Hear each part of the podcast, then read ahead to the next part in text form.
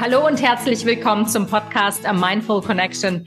Deine Podcast für eine schöne Welt im Innen wie im Außen. Ich bin Alia, Kommunikationstrainerin, Coach für Transformation, Beruf, Berufung und Beziehung und spreche mit dir über die vier Elemente einer glücklichen Liebesbeziehung. Und wir sind letzte Woche schon im vierten Element angekommen, nämlich im Element Beziehung. Beziehungen sind wundervoll, aber du wirst dich wahrscheinlich zwischendurch auch mal fragen, warum bin ich eigentlich in meiner Liebesbeziehung manchmal eine wilde kleine Drecksau? Im Sinne von, warum zeige ich in meiner Beziehung, wo man doch eigentlich so ein Zuhause, ein emotionales finden sollte oder hat, warum lasse ich da manchmal die scheußlichste Seite von mir raushängen? und benehme mich einfach komplett daneben oder wie ein kleines Kind oder schrei herum oder zieh mich zurück und mauer, obwohl ich mir doch eigentlich so sehr Nähe und tiefe Verbundenheit wünsche. Beziehungen sind Heilungsbiotope und Heilung ist manchmal sehr schmerzhaft. Das kennst du vielleicht, wenn du eine Wunde hast. Bis die verheilt ist, kann die auch immer wieder aufgehen und manchmal zieht es so ganz schön, wenn sich die Kruste da drauf bildet und die Haut so spannt. Ich weiß nicht, ob du dieses Gefühl kennst. Genau so ist es mit Beziehungen wenn alte Wunden aufgebrochen werden, der Eiter endlich abfließen darf, sehr appetitlich, und die Kruste endlich komplett drüber wachsen darf. Bevor die Kruste über diese Wunde wächst, bedarf es allerdings eben der Arbeit, der Beziehungsarbeit und auch einiger Verletzungen. Das ist nichts Verkehrtes. Beziehungen sind nicht nur dafür da, dass wir immer nur eine gute, super, truper Zeit haben, sondern Beziehungen sind auch dafür da, heilen zu dürfen und bringen uns mit unseren tiefsten Schmerzen, unseren tiefsten Wunden in Berührung. Das ist etwas, was nur nahe Liebesbeziehungen schaffen. Insofern stimme ich diese Woche eine Ode an die Verletzungen in der Liebesbeziehung an. Das klingt vielleicht sarkastisch, aber eigentlich ist es gar nicht so gemeint. Warum das nicht so gemeint ist, das erfährst du jetzt. Viel Spaß beim Zuhören und ganz viel Inspiration. Beziehungen sollen doch eigentlich immer nur super, truper, cool sein, sollen dir ganz viel Nähe, Verbundenheit geben, Liebe, Freude, Friede, Freude, Eierkuchen sozusagen, oder? Da hast du dich leider getäuscht. Natürlich sind Liebesbeziehungen wundervoll und es ist schön, einen Partner an der Seite zu haben. Ich habe letzte Woche mit dir drei gute Gründe geteilt, warum es cool ist, eine Beziehung zu haben. Der dritte Grund, über den spreche ich heute. Und zwar geht es darum, alte Wunden aus der Vergangenheit sich anzusehen in der Beziehung und heilen zu dürfen. Das klingt jetzt erstmal sehr unromantisch, das ist mir durchaus bewusst. Wieso soll man in Beziehungen Wunden heilen? Das klingt ja nun mal wirklich nicht so schön. Aber dafür sind nahe Liebesbeziehungen da. Und ich betone das nah so sehr, weil durch die Nähe komme ich in Kontakt mit meinen Wunden. Bin ich Single oder bin ich in irgendwelche Affären verstrickt, tut es alles nicht so weh, weil ich nur gewisse Teile von mir zeige und gut hinter meiner Fassade weiter bestehen kann, ohne dass ich wirklich tief berührt werde. Aber dafür ist das Leben doch eigentlich da, sich wirklich berühren zu lassen, oder? Sonst leben wir immer mit so einer Art Schutzpanzer vor uns her und sind nicht so richtig in Kontakt, weder mit der Außenwelt noch mit uns in aller Tiefe. Und meiner Ansicht nach sind wir Menschen auf dieser Welt, um zu lieben auch wenn es weh tut.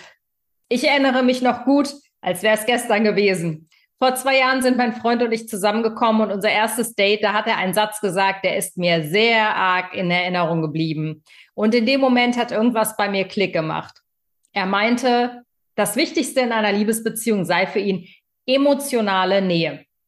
Ich bin total drauf angesprungen, denn ich dachte mir, yes, genau das will ich doch auch. Tja, aber diese emotionale Nähe, wenn wir uns wirklich tief auf einen anderen Menschen einlassen, hat einen Preis. Und zwar ist der Preis, alles zu fühlen und sich verletzlich zu zeigen. Und das ist etwas, was wir Menschen scheuen wie der Teufel, das Weihwasser. Unsere Verletzlichkeit hat im normalen Alltag nämlich keinen Platz.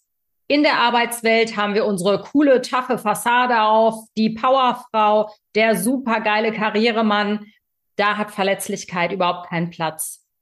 Im Zusammensein mit Freunden spüren wir unsere Verletzlichkeit auch nicht unbedingt. Aber wirkliche Verletzlichkeit hat in unserem heutigen Leben keinen rechten Platz mehr. Und eine Liebesbeziehung ist genau dafür da, diese Verletzlichkeit hervorzuholen, sodass du sie dir nochmal anschauen darfst und sie heilen darfst. Eckart Tolle, der spirituelle Lehrer, hat das Wort des emotionalen oder des Schmerzkörpers geprägt. Was ist ein Schmerzkörper? Ein Schmerzkörper ist so etwas wie ein inneres Kind. Schmerzkörper sind all die tiefen Verletzungen und Wunden und emotionalen Traumata, die uns in unserer Kindheit zugefügt wurden. Das können Verlustgefühle sein.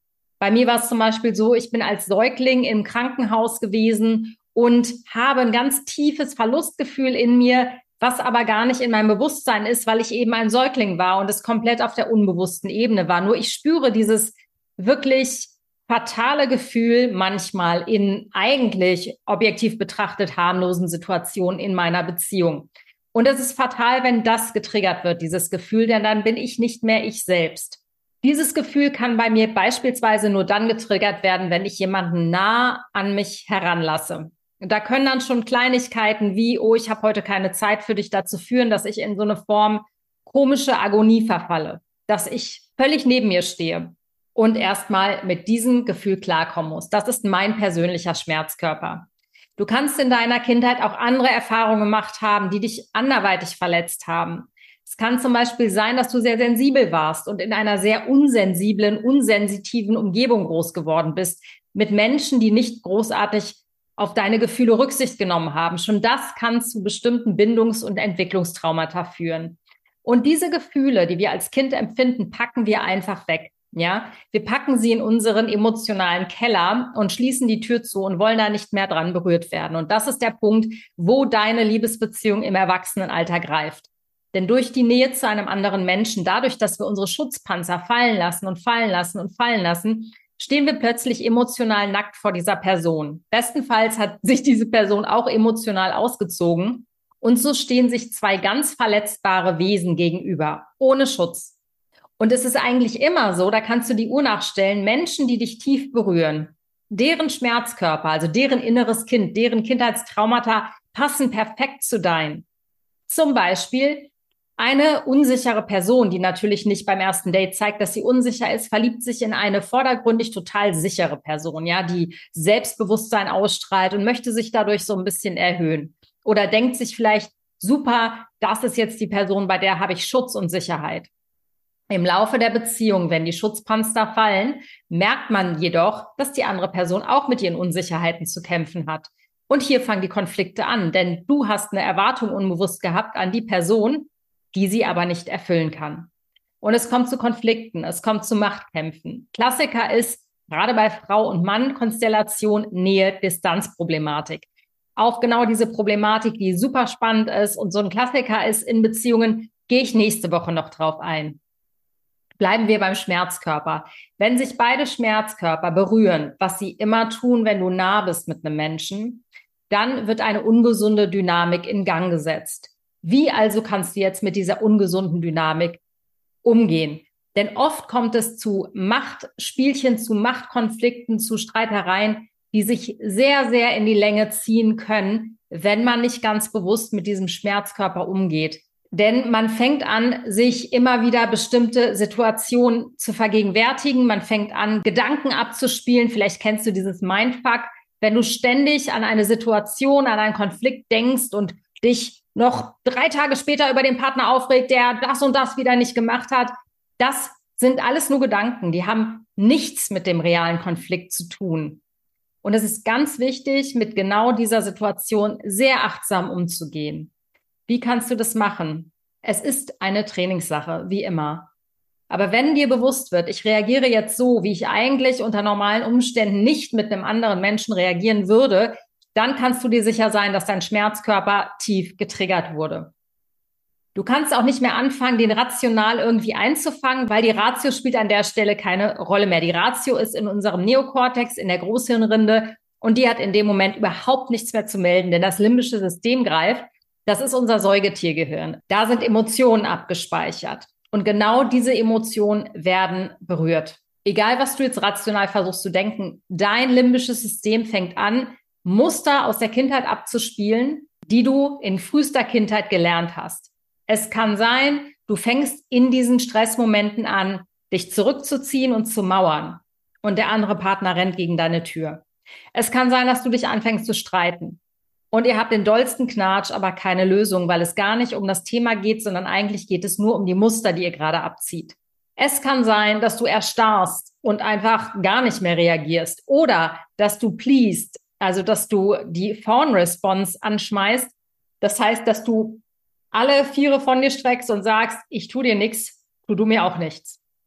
Wir haben bestimmte Muster in der Kindheit gelernt. Und wichtig ist, wenn wir spüren, dass wir extrem emotional getriggert sind, dass wir das Gefühl haben, wir sind nicht mehr in unserem Erwachsenen-Ich, dann durchzuatmen, dich rauszunehmen aus der Situation und deinen Geist einfängst, insofern als dass du anfängst, alles, was da ist, zu fühlen.